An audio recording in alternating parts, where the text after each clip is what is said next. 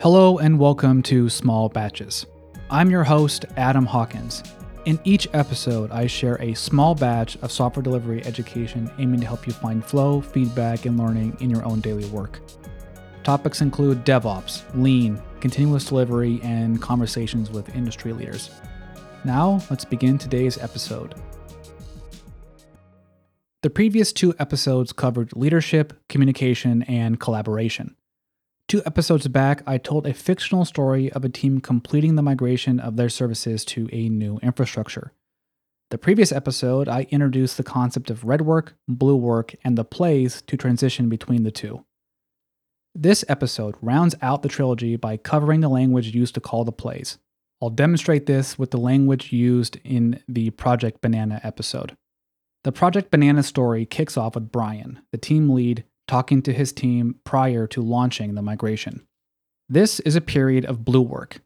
The aim is to connect with the team about the path ahead and commit to the following period of red work. That means initiating the launch sequence. Brian chooses his words carefully. Here are some examples. He shares information, not instructions.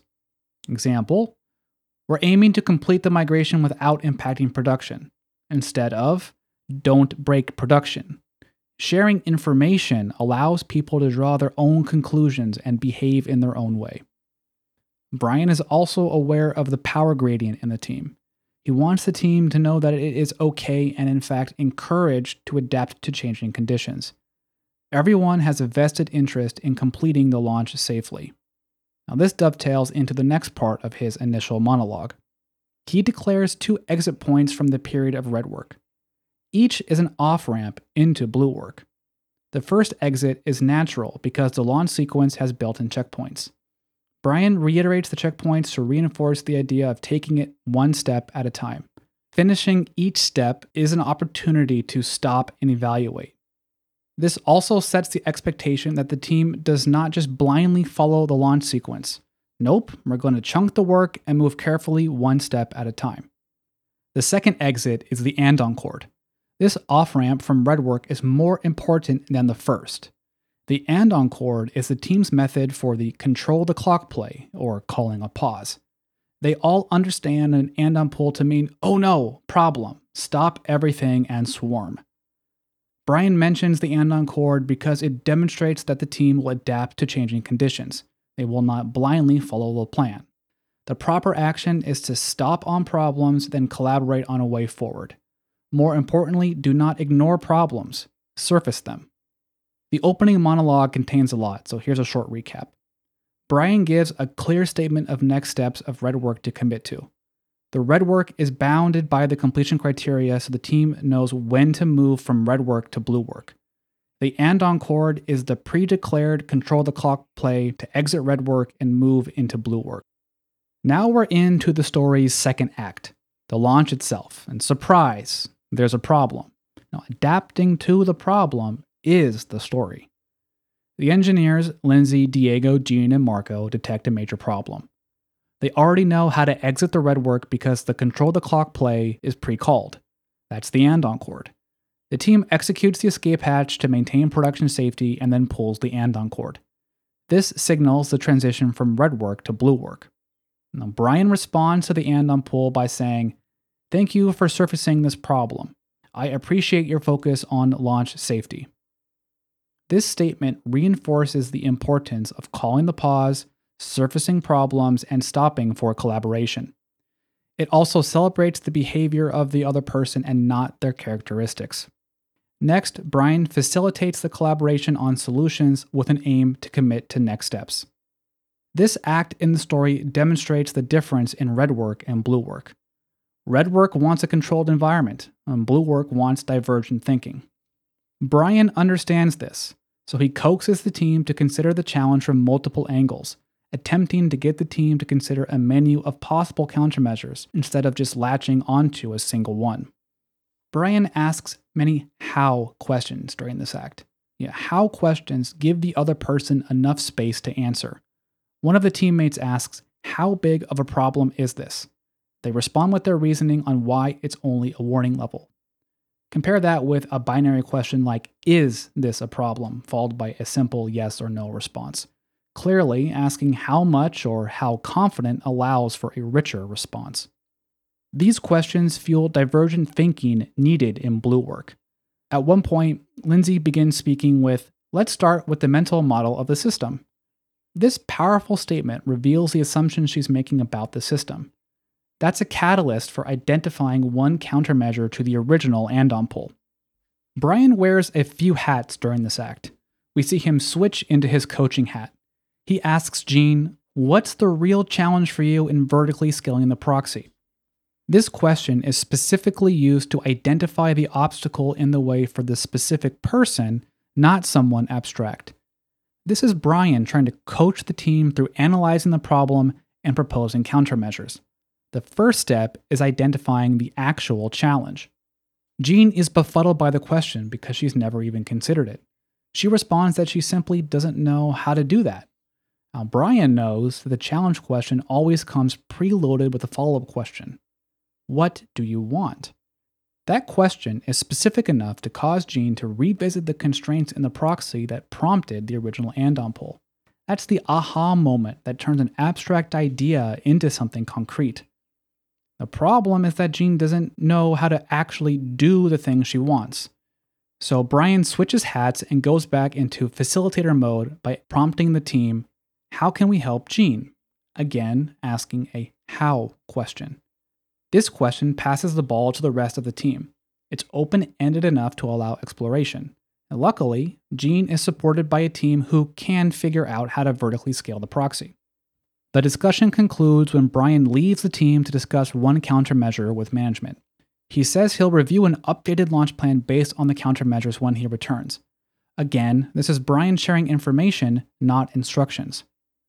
The information is the actions required to end the collaborate period of blue work and transition into red work.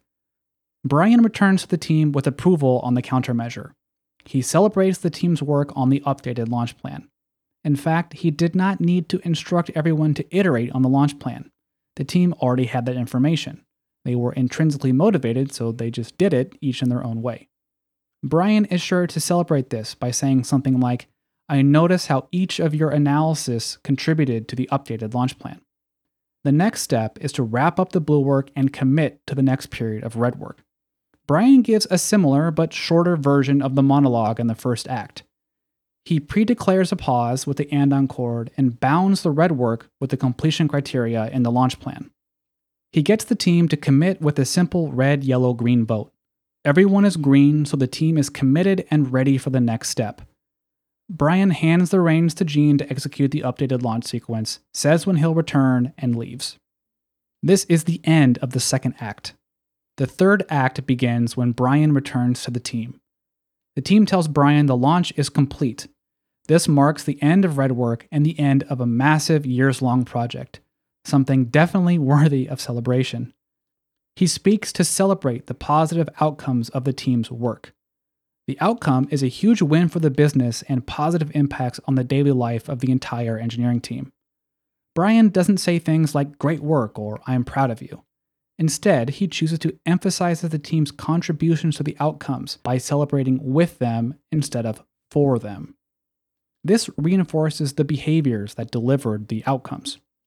Brian indicates the next period of blue work will be improvement focused. This is standard practice for any agile software team. Retrospectives are automatically built into the process. Brian begins the retrospective by asking a simple question How can we get better? And this is an open ended question. Starting with how gives anyone space to respond, and get better provides a trajectory. The language establishes that as good or as bad as anything is, there is always opportunity for improvement. This is a learning organization in action. The retrospective itself is a period of blue work. Again, the aim is divergent thinking to create a set of possible solutions and then converge on the best one. This requires questions and the psychological safety needed for the challenging ones. The team asks each other questions like How would that work? How confident are we that this would work? How quickly could we test that? And what's something we're not considering? Brian stays mum during this process because leaders speak last. His silence provides the team space needed to probe the problem areas. Plus, Brian knows he has another role to play the coach. He observes the team getting ahead of themselves. The proposed countermeasures are good, but the understanding of the current condition is not. He knows it's time to call a pause to exit this period of blue work to commit to the next steps. If there were no pause, the team could end up spinning their wheels. The pause happens verbally when Brian says timeout, explains why he called a timeout, and then asks if there are any volunteers to drive the problem solving process using an A3. Volunteering to take on the A3 is the commitment that signals the end of that bit of blue work. Once that thread is closed out, the team can revisit the original purpose. Brian prompts the group with how else can we get better? And the next iteration kicks off. End of Act 3. All right, let's recap to finish out the episode. The story begins with a connect play with the team. This is a period of blue work. The aim is to commit to the next period of red work. The commit play happens when the team initiates the launch sequence. That starts a period of red work. The team calls a pause by pulling the andon cord when a problem occurs. This is the control the clock play that signals the end of red work and begins a period of blue work. That's the collaborate play. The team collaborates on solutions to the problem from the andon pull. This is a period of blue work where creative thinking is needed to solve problems. The team creates and then commits to an updated launch plan.